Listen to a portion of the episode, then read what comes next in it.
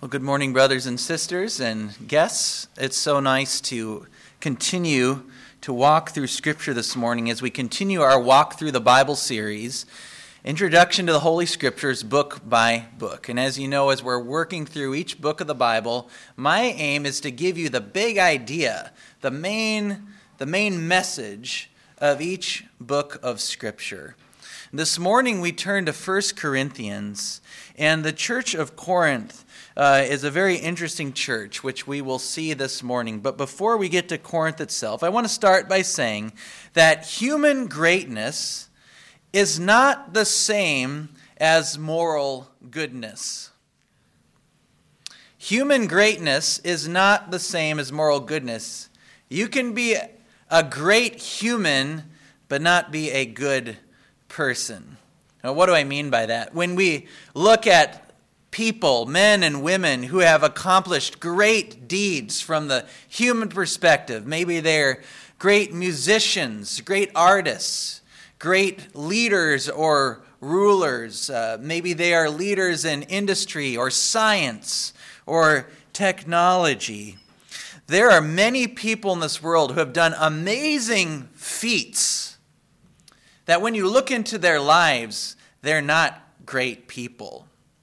They're not good. Now, when I say moral goodness, I'm not talking in this instance about total depravity. Of course, we've already seen from Romans that we have all fallen short of the glory of God. But what I mean is that just because you are great at doing something, it doesn't mean that you are a good person, that you're just uh, uh, a, like a general, normal, like well intentioned person. So, for example, when I was uh, a teenager, I really was getting into music. You guys know I love playing guitar, and I was getting into classic rock and all of this stuff. And I, I thought it was pretty, pretty great. And there's some bands I really admired.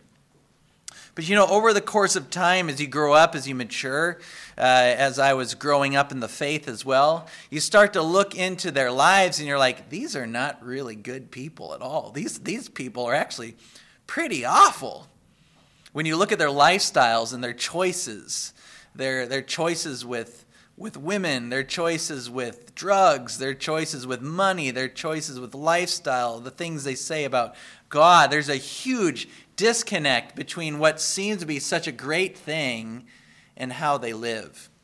You know, and as Christians, we can be tempted then to think that this is only a problem for unbelievers right? This is only a problem for those outside the church. But you don't have to be in the church long to realize that we have the problem just as badly. In some churches, maybe more, and some less, but that this is a problem inside the church as well. We're going to see this firsthand as we look at what the church in Corinth was dealing with in their day. In fact, Paul begins the letter by reminding them, You're not lacking in any gift. In his Thanksgiving section in chapter 1, he says in verse 7, You're not lacking anything, any gift whatsoever. And yet, we're going to see that Corinth, probably more than any of the churches that the apostle, the apostles planted, was the problem child. They were filled with problems. And while they thought they were mature in Christ, Paul's going to tell them, You are spiritual infants. And you're still not ready for the mature things of God. So it is possible in the church to be a great preacher.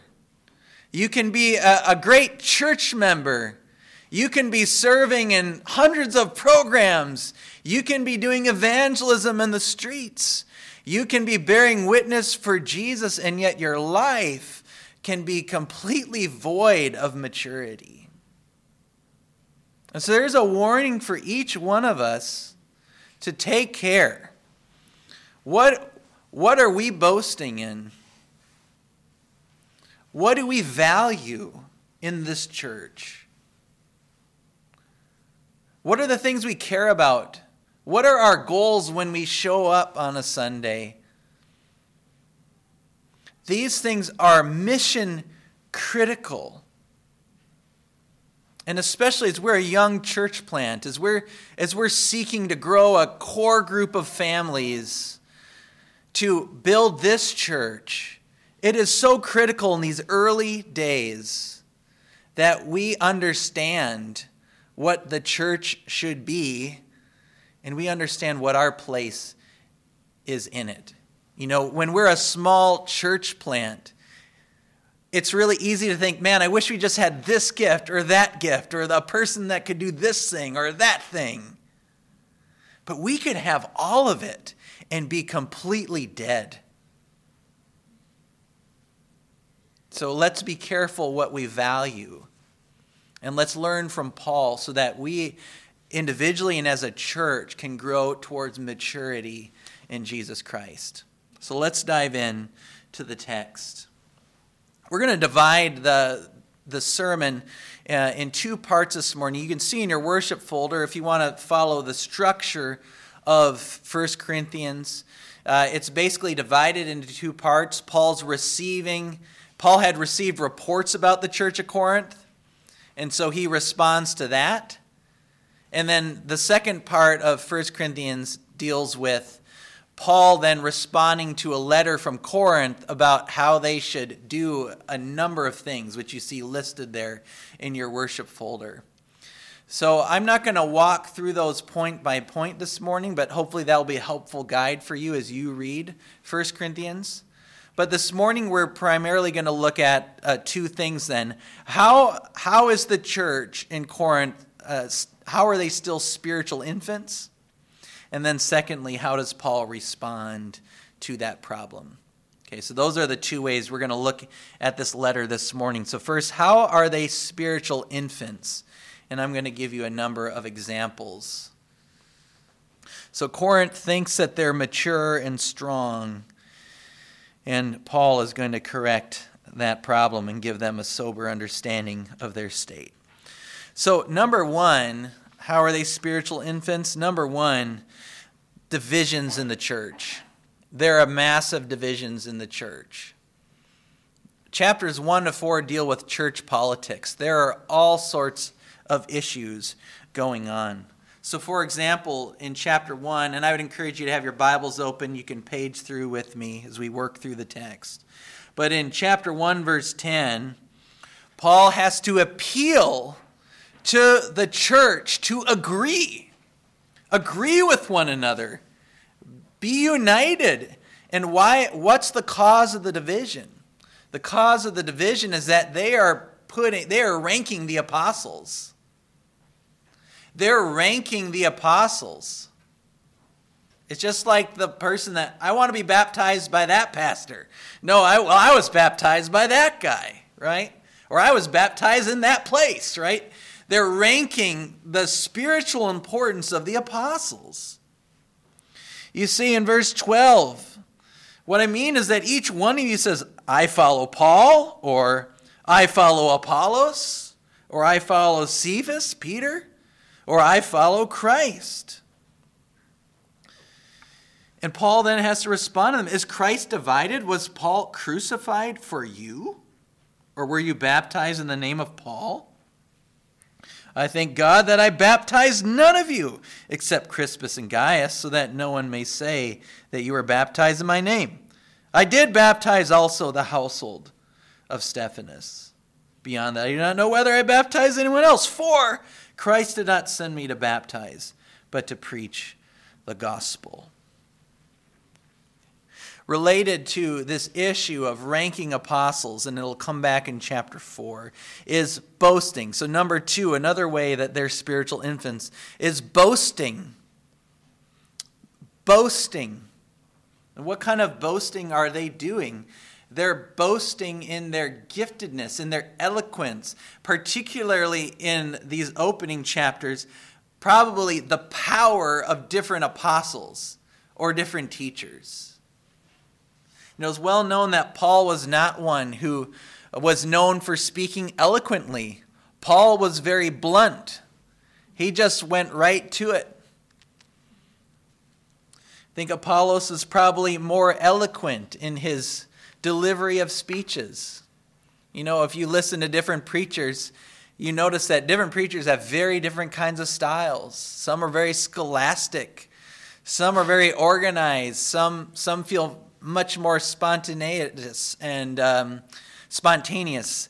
Um, some are very winsome and emotive. Some are more like boo, boo. You're just getting like the doctrine. And of course, the worldly value in the Corinthian age was the rhetorician. The person who, no matter whether he was right or wrong, could he win the argument. And they want preachers like the world, right? They want, they want TED talkers, right? They want, they want the rhetorician to win the crowd. And that's what they're looking at. They're boasting in external things. And so Paul has to deal with that in chapter 1, verse 18 and following, where he finally says, Let the one who boasts boast in the Lord. But we'll get to more of Paul's response later. What else is going on?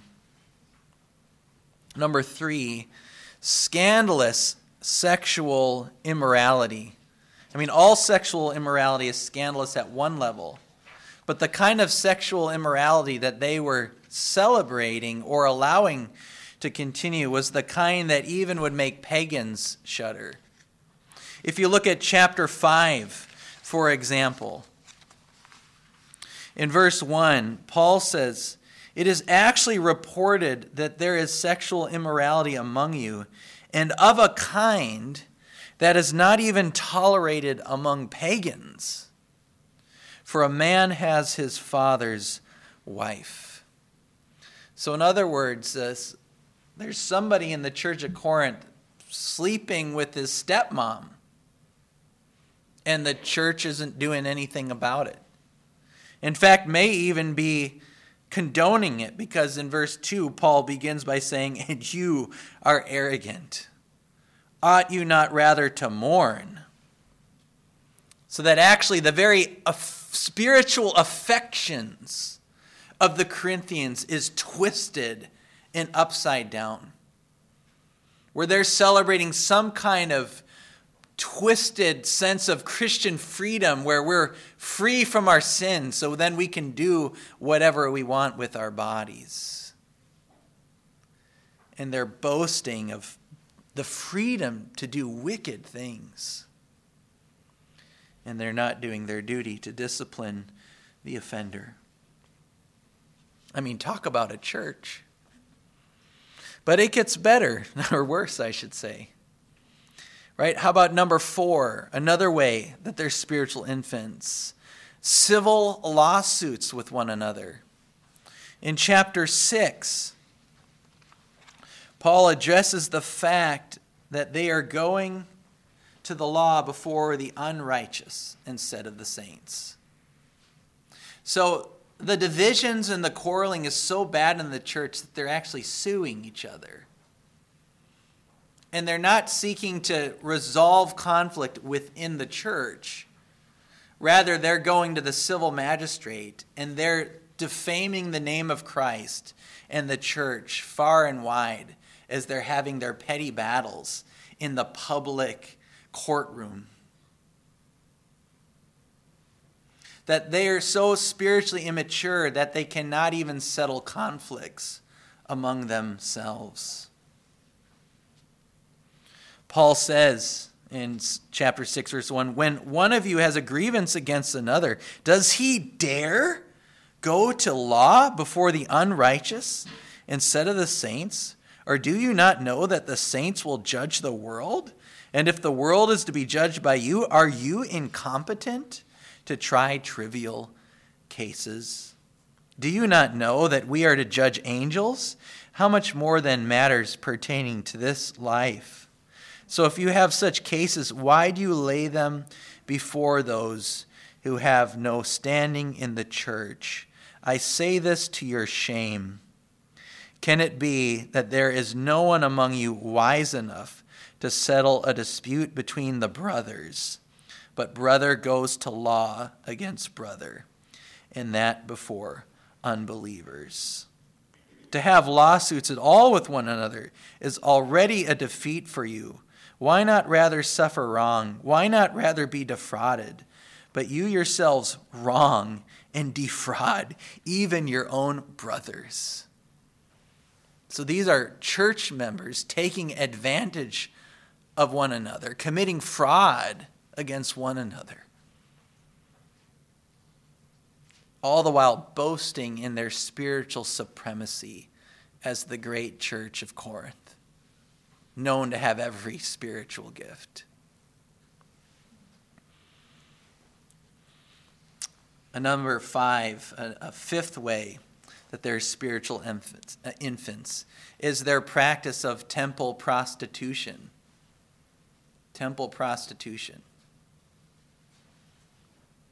Now, I don't know what the exact modern equivalent of temple prostitution would be because um, it's not like they're simply going to the strip club, which would be horrendous and awful. And sadly, I have heard of cases of that of Christian businessmen going with their colleagues, you know, on business trips to places they ought not go. But in the time of Corinth, prostitution was part of the temple rituals, okay, of the pagan Greco Roman gods. And probably related to some kind of idea I've been liberated from sin, so now I can um, do what I want with the body. They are actually going to the temple prostitutes, at least some of the church members. They're participating in the raves and the rituals of the debauched culture around them.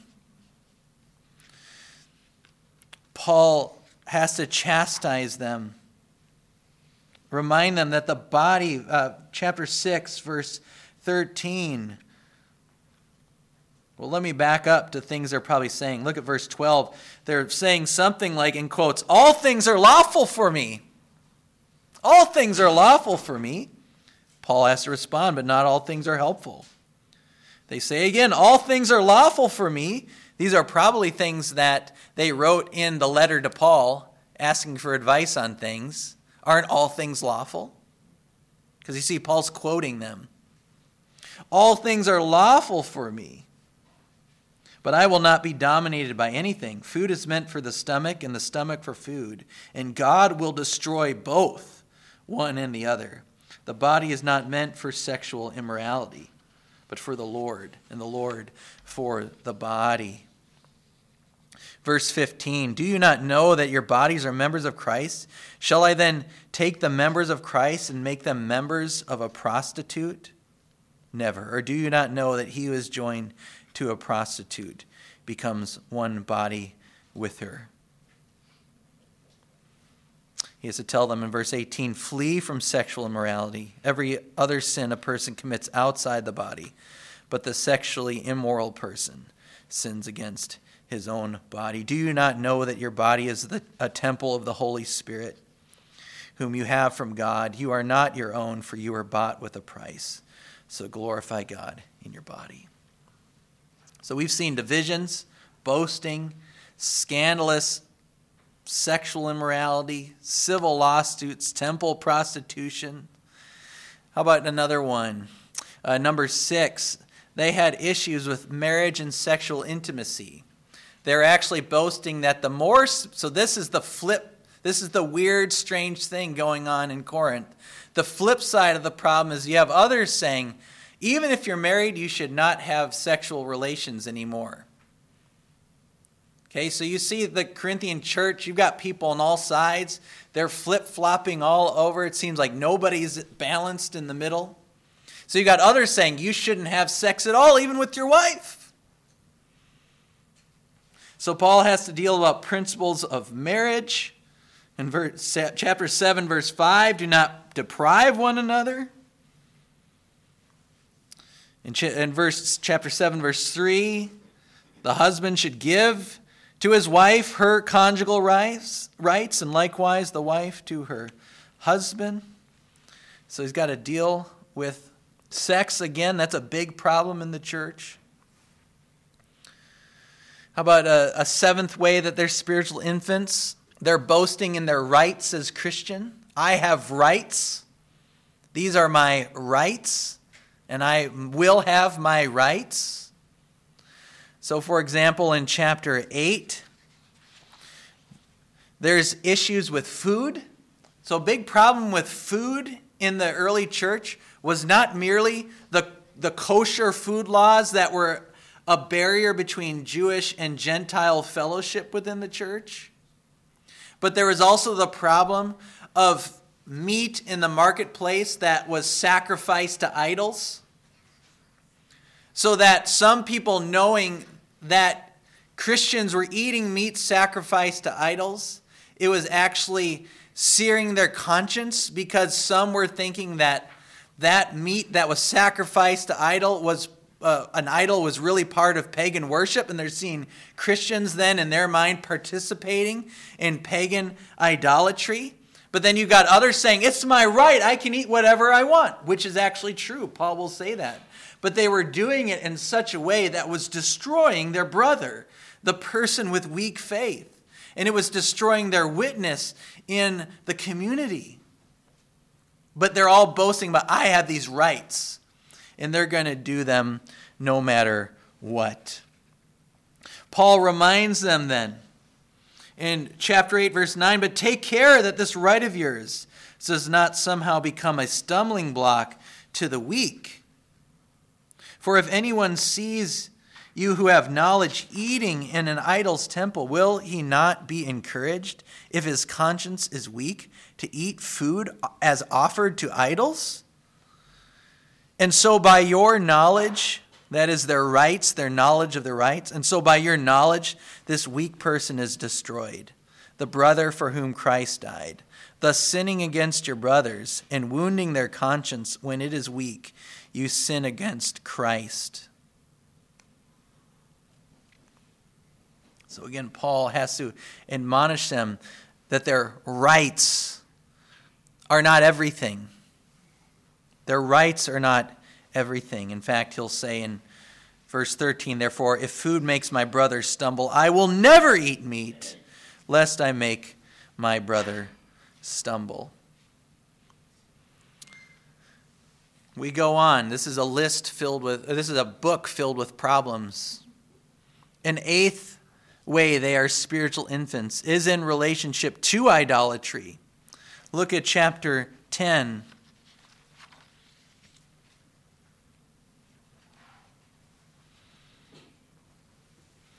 We responded to our scripture readings this morning with uh, Paul's words here in chapter 10 For I do not want you to be unaware, brothers, that our fathers were all under the cloud, and all passed through the sea, and all were baptized into Moses in the cloud and in the sea. And all ate the same spiritual food, and all drank the same spiritual drink, for they drank from the spiritual rock that, that followed them, and the rock was Christ. Nevertheless, with most of them, God was not pleased, for they were overthrown in the wilderness. Now, these things took place as, as examples for us, that we might not desire evil as they did. Do not be idolaters, as some of them were. As it is written, the people sat down to eat and drink and rose up to play. We must not indulge in sexual immorality, as some of them did, and 23,000 fell in a single day. We must not put Christ to the test, as some of them did and were destroyed by serpents, nor grumble as some of them did and were destroyed by the destroyer. It seems that some of these church members in Corinth were not merely eating the food sacrificed to idols, but were actually eagerly participating again in the cultic temple rites in the city of Corinth. Indeed, one's social status could clearly be seen in the temples of the pagan gods and in the raves. It's like the ultimate failure in cultural accommodation, where you think as a Christian you're going to be like them, that you might win them to Jesus. I don't know if that was their intention, but we see that sometimes today. They're just full blown in it. Celebrating the gods. It would be like if if the Norse pagan gods were still worshiped and praised today, you know, and we go to church and then in the afternoon we go over and celebrate in the feasts and the, and the parties and we're, and we're giving cheers to Thor, saying Skål, right? You could see it happen. And that's exactly what was happening in Corinth. The theaters and the marketplaces and the temples where the debauchery was taking place, the idolatry, the place that put you in high esteem in the public eye was where these weak, immature Christians were going to find their status. And Paul says, hey, you might be baptized like all those who were baptized into Moses, every man, woman, and child who went through the Red Sea. You might be baptized, but that doesn't mean God won't destroy you if you apostatize, commit idolatry, and you grumble, and you lose your way.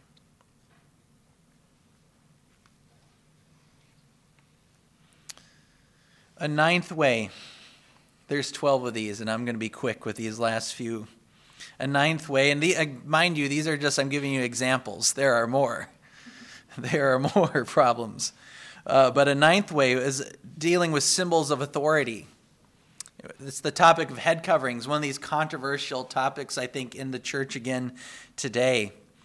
But the big idea and the focus of this passage is not what you wear on your head or the clothing that you wear to church, but the symbol of authority that you have, particularly as women. And what's going on here in this context is that women were dressing in a way that was like the cultic prostitutes in the temple letting their hair down,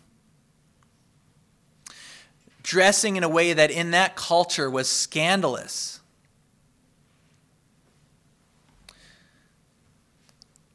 I will argue, I mean, this is another, uh, uh, an argument for another day, a sermon for another day. I hope we can work through this sermon or through this letter at some point in our life as a church. But we see in the Old Testament that God commanded Jewish men, and especially the priests, to wear a turban. They had their head covered when they worshiped and prayed. In this context, in Corinth, men should have their heads uncovered. So I don't think we're given in this chapter a timeless principle. But the point is when you come to church, dress in a way that honors your husband, that honors your head, and dress in a way that doesn't promote scandal, so that even if an unbeliever comes in, they are shocked at how you are dressed or how you're behaving. This becomes even more apparent when you look at the entire context of 1 Corinthians. And in their day, men with heads uncovered and women with heads covered was the appropriate cultural way to show that they are under an authority. But that's all uh, we can discuss on that this morning. Uh, three more ways. Number 10, over the Lord's Supper. The Lord's Supper. In chapter 11, Paul has to chastise them because some are getting drunk during the Lord's Supper. In the early church, the Lord's Supper was usually a part of a larger meal called the agape feast. So they would come together for fellowship, and then uh, at some point they would break off and celebrate the Lord's Supper. But what's going on is that they are selfishly eating while others are going hungry. Some are getting drunk. They're all doing it in their own way, and they're completely destroying the sacrament in chapter 11, verse 17. But in the following instructions I do not commend you, because when you come together, it is not for the better, but for the worse. Actually, it would have been better if Corinth didn't gather for worship, if they just stayed home. He says, when you come together, it's not for the better, but for the worse. For in the first place, when you come together as a church, I hear that there are divisions among you. And I believe it in part, for there must be factions among you in order that those who are genuine among you may be recognized. When you come together, verse 20, when you come together, it is not the Lord's Supper that you eat. They think it is. 21, for in eating, each one goes ahead with his own meal. One goes hungry, another gets drunk. What? Do you not have houses to eat and drink in? Or do you despise the church of God and humiliate those who have nothing? What shall I say to you? Shall I commend you in this? No, I will not. So, the way that the church members are behaving, some are bringing their feast, and it's like they bring their food and it's just for them. They bring their drink and it's just for them. And other poor people, maybe some are slaves that are members of the church, and they've got nothing. And they're humiliated because you've got the family with all the goods just gluttoning it up, and their brother for whom Christ died has nothing. They're destroying the body. And they, in name, they say they're practicing the Lord's Supper, but in truth, they are not. And they might as well just stay home. Two other final ways that they're spiritual infants spiritual gifts. Number 11, spiritual gifts. They are abusing their spiritual gifts. They are abusing their spiritual gifts. Rather than using them for the common good, as they were meant for, they're using their spiritual gifts as a platform for pride and self glory, to show off how spiritual they are whether it's speaking in tongues or prophesying.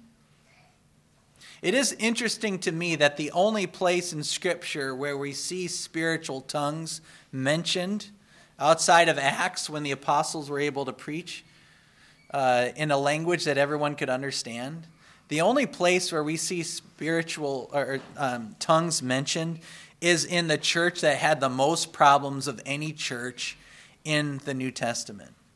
Paul does not go on to say that tongues are bad. He talks about his own devotional life. But he says that if you're going to use them in church, you have to have an interpreter.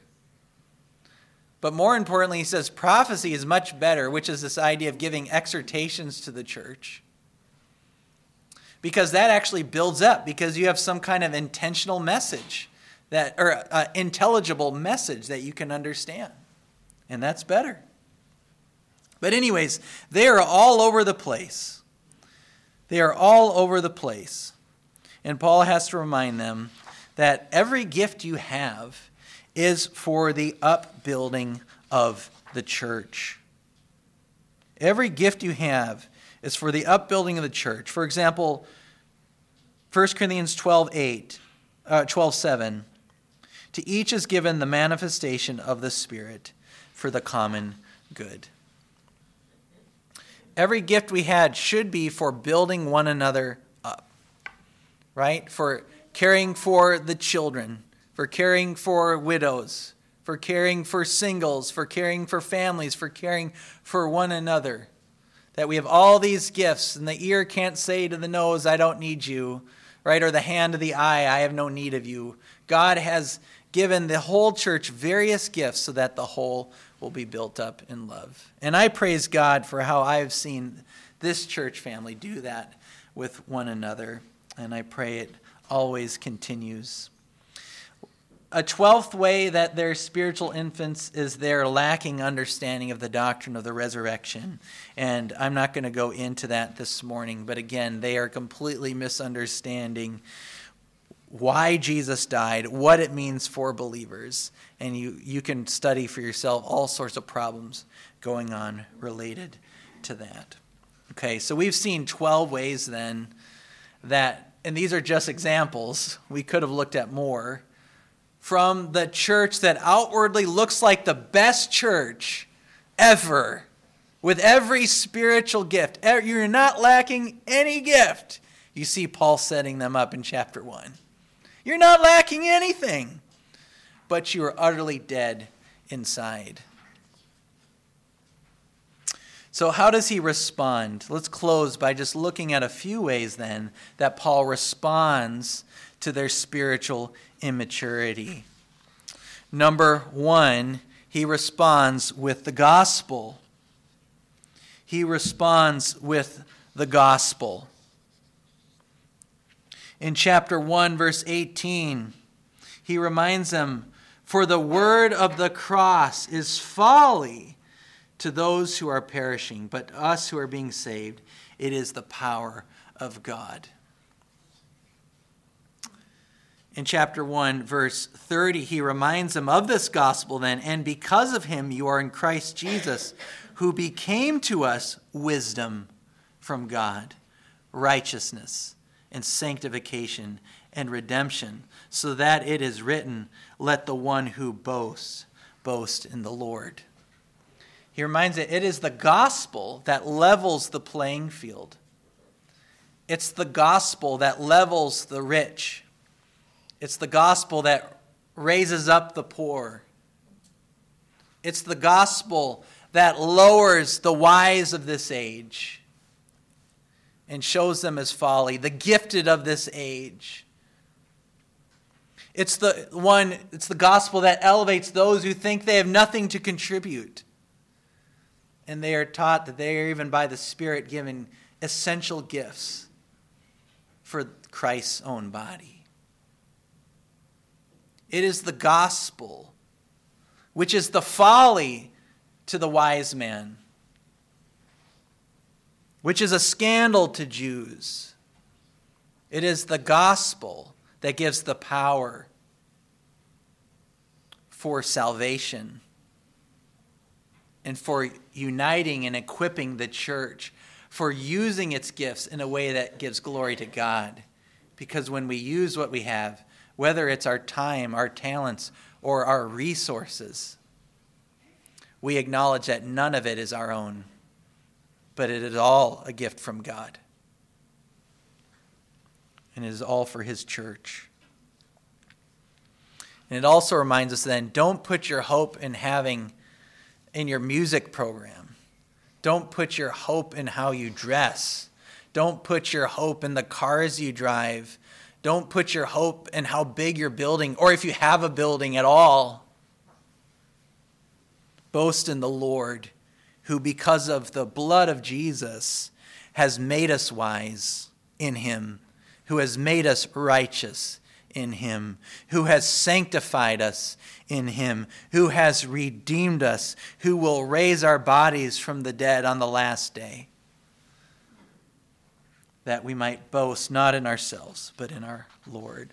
So Paul begins his admonishment of these immature Christians with the gospel. Without the gospel, we can never grow to maturity. The gospel is essential from the day you're born to the day you die. The gospel is the first and the last, the A to Z of the Christian life, or fill in your own alphabet. It's the beginning and the end. It's everything. It's our food. It's our hope. It's the way we glorify Christ. It's the way we edify each other. A second way that Paul responds to their spiritual immaturity is by warning them. He gives a number of warnings. I'll just share a few examples. Look at chapter 3, verse 1 where he says, But I, brothers, could not address you as spiritual people, but as people of the flesh, as infants of Christ, in Christ. I fed you with milk, not solid food, for you were not ready for it. Even now, you are not ready, for you are still of the flesh.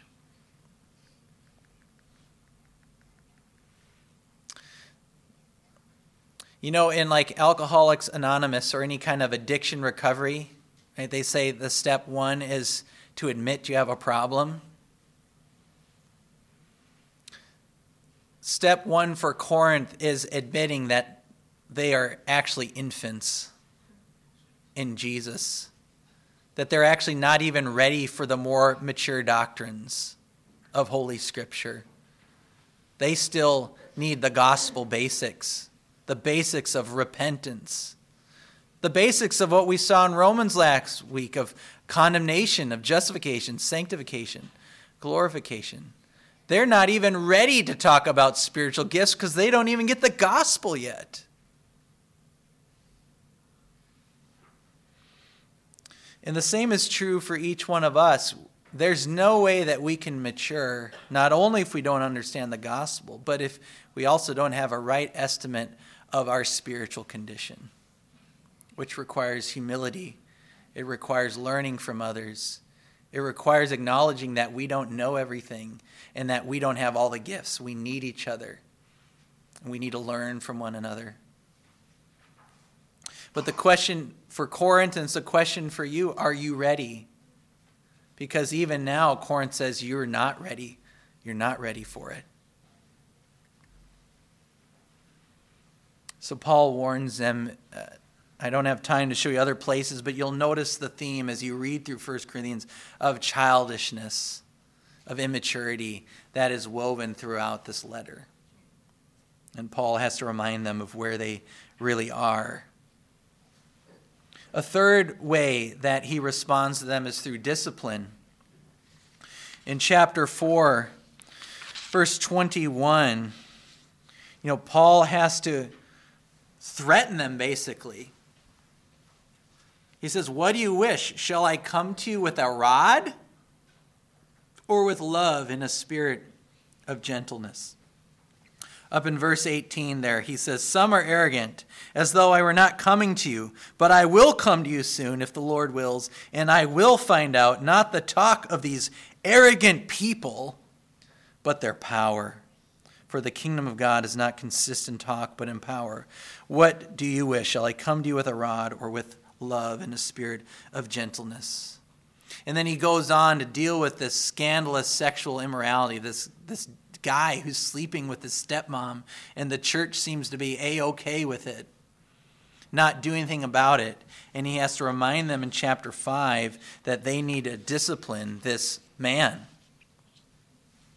Verse 5 of chapter 5 You are to deliver this man to Satan for the destruction of the flesh, so that his spirit may be saved in the day of the Lord. In other words, discipline this man Give him over to the darkness that he's serving with the hope that he will be redeemed and that he will repent, that his soul will be saved in the day of the Lord. He reminds them also of the Old Testament pattern in chapter 5, verse 13. God judges those outside. And then he quotes from Deuteronomy Purge the evil person from among you. It's ironic that uh, the church is typically known for criticizing those outside the church while not caring at all for what's going on inside the church. Right? It's so much easier to point fingers at others than at ourselves. Right? And how the unity of the church or disunity, how dealing with problems in the church is going. Paul reminds them God judges those outside. You don't have to worry about that. God will deal with those outside. Purge the immoral brother in your midst. These, it's, it's remarkable that in Deuteronomy, these purge the evil person. It's, it's repeated six or seven times in the book of Deuteronomy, generally dealing with capital punishment of killing the, of stoning the person because of flagrant behavior in the Old Testament. Here we see excommunication as a kind of uh, it's a kind of execution. It's a kind of saying, You are dead. You are dead to us. And yet, Christian discipline is also given with the hope of restoration. The hope of restoration. But this kind of destruction language is what Paul uses in chapter 5, verse 5. You are to deliver this man to Satan for the destruction of the flesh, some kind of serious destruction and judgment in that excommunication, but with the hope that their soul, that their spirit would be saved in the day of the Lord. A fourth way that Paul responds to their spiritual immaturity is through a series of corrections. In fact, the entire letter is Paul responding to their errors. And we obviously don't have time to look at all of them today. But I do again want to draw your attention to chapter 10 that we looked at, how Paul reminds them from Scripture how Paul reminds them from Scripture about what happens, even those who are baptized, whether they're baptized through Moses or baptized in the church, to those who rebel, to those who commit idolatry, to those who go on boasting and grumbling. He reminds them of the, the he reminds them that the very spiritual realities at play in the church were the same spiritual realities in the wilderness, telling that even, you know, that cloud, that was Christ. You know, that rock you drank from, that was Christ. That Christ in his pre incarnate state was active and present in delivering them. Jesus' own brother in, in Jude, in his letter, talks about how Jesus was the one who saved and the one who destroyed so that the same spiritual realities in the New Testament church were present in the Old Testament in a different form, but the substance was the same. Just because, for, to some degree, you are baptized in Christ or you drunk from Christ, it doesn't mean that you're beyond judgment if you rebel and you harden your heart in rebellion against Him. So he has to correct them, right? Same with spiritual gifts, which was a big one. He has to correct them and remind them what it's for. These things are for building up the body, not building up your ego. They're for edifying the church, not feeding your own needs.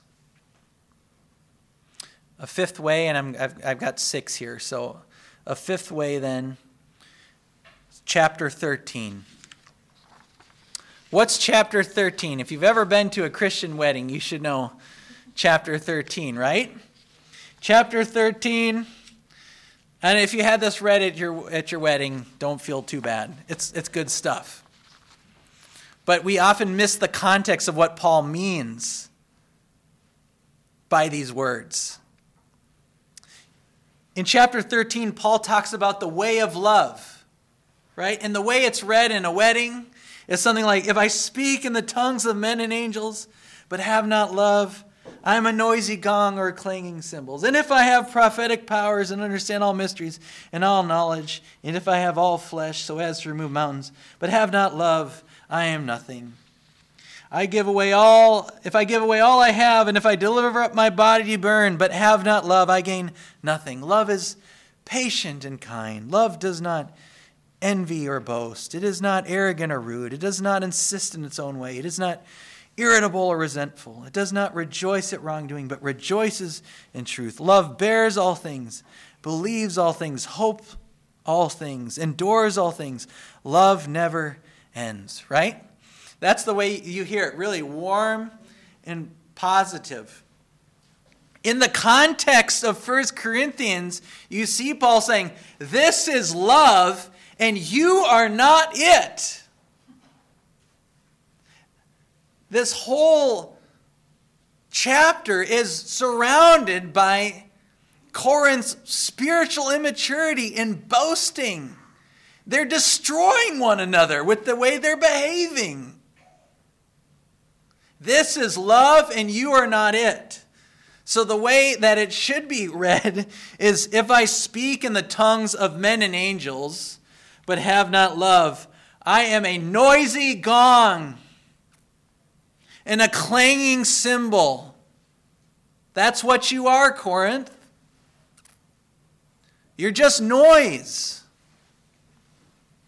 And if I have all prophetic powers like you boast in, and like we just talked about in the prior chapter, and understand all mysteries as you claim to have all knowledge, as we've already discussed in this letter. And if I have all faith so as to remove mountains but have not love, I am nothing. And that's what you are right now. You're not even ready for the deeper things. If I give away all I have and deliver up my body to be burned, but have not love, I gain nothing. Love is patient and kind. Love does not do what you're doing, Corinth, envying and boasting. It is not like you are, arrogant and rude. It does not like you are doing by claiming your Christian rights in chapter 8 and 9 and 10. It does not insist on its own way like you are. It is not irritable and resentful like you church politicians who are pitting one another against each other and the apostles against each other. It does not rejoice at wrongdoing as you're boasting in gross sexual immorality and idolatry and prostitution. It does not rejoice in wrongdoing like you are, like your arrogant leaders are, but it rejoices with the truth.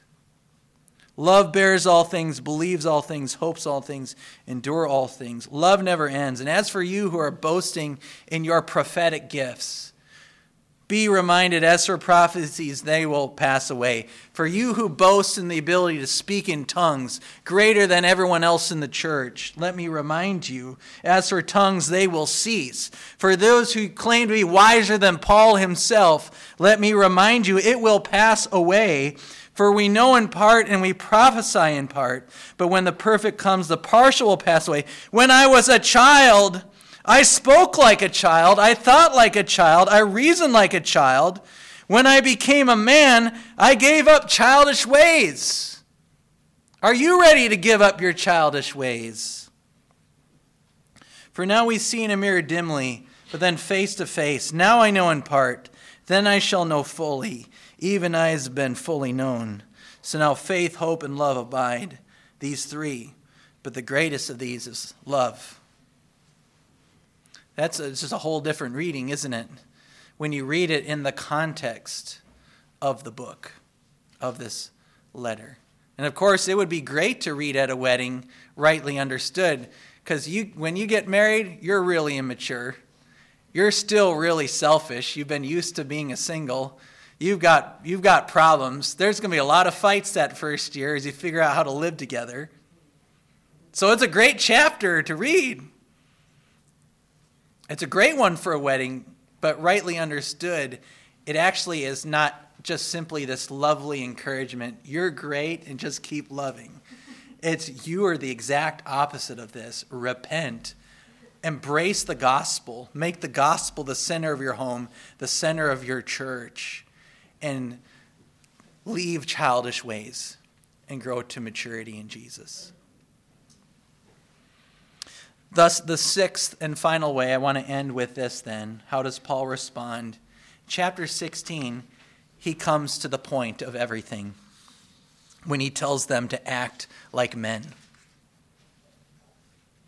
He tells them, grow up. Look at Acts, or sorry, 1 Corinthians 16, verse 13 Be watchful, stand firm in the faith, act like men. Be strong. Let all that you do be done in love. This phrase, act like men, is actually something that would be given to soldiers when they're about to go into battle. Be strong, be courageous, be mature, do your duty do your duty for God and for country. The Greek Septuagint, which is the Greek translation of the Old Testament, uses the same word that here is translated act like men for the statements in Deuteronomy and Joshua, where it's be strong and courageous as they're going into the land. Do your duty as a mature member of this body. That's Paul's message to Corinth, and that's my exhortation to you. Let's give up childish ways. Let's give up pettiness. Let's give up boasting. And let's use what we have for their right purposes, which is for the church. Act like men. And at the heart of Christian maturity is love, right? Gospel love. That's the center. That's the center of all. It's something we do now, it's something we'll do for all eternity. And let all that you do be done in love. Remember that human greatness, even spiritual Christian greatness, means nothing if there's no love driving it by the power of the gospel. We can be the greatest church ever and be lost on the last day if we have not love. Indeed, in chapter 3, Paul tells them, Therefore, let each of you take care how you build. For the one that destroys Christ's church, God will destroy. So, as we as a young church plant seeking core group members and families, seeking to grow as a church, let's not build on the wrong foundation. Let's not build with the wrong materials. Let's not build with the wrong attitude. Let's the whole enterprise be in vain. Let's build with the gospel. Let's strive for maturity. And let all that we do be done with a heart of love that comes from the power of the cross. Let's pray. Gracious Lord, we thank you for this letter. It had to have been a hard one for Corinth to receive. And it can be hard for us to receive as it critiques our own issues too. But Lord, I pray that you would bear much fruit, that you would bear much fruit in the sowing of the gospel in your word this morning in our lives. That we as a church gathered and as a church scattered throughout the week, that we would do all things for the glory of God. That we would do all things that we might, as Paul strove to be all things to all people, that he might save some. It's in that spirit that we desire to plant this church in this city. It's with that desire, Lord, that I pray that we would continue to pray for one another, that gospel love would be at the center of all that we do, and that we would view our lives, our gifts, our talents for the upbuilding of the church. Thank you, Lord, that while we were weak and foolish, not many of us were wise or strong, that you saved us in Jesus by his blood shed on the cross, the scandal to the Jews and the folly to the wise and to the Gentiles, and that by that blood you washed us clean. You gave us the mind of Christ, you gave us wisdom and righteousness and sanctification and redemption.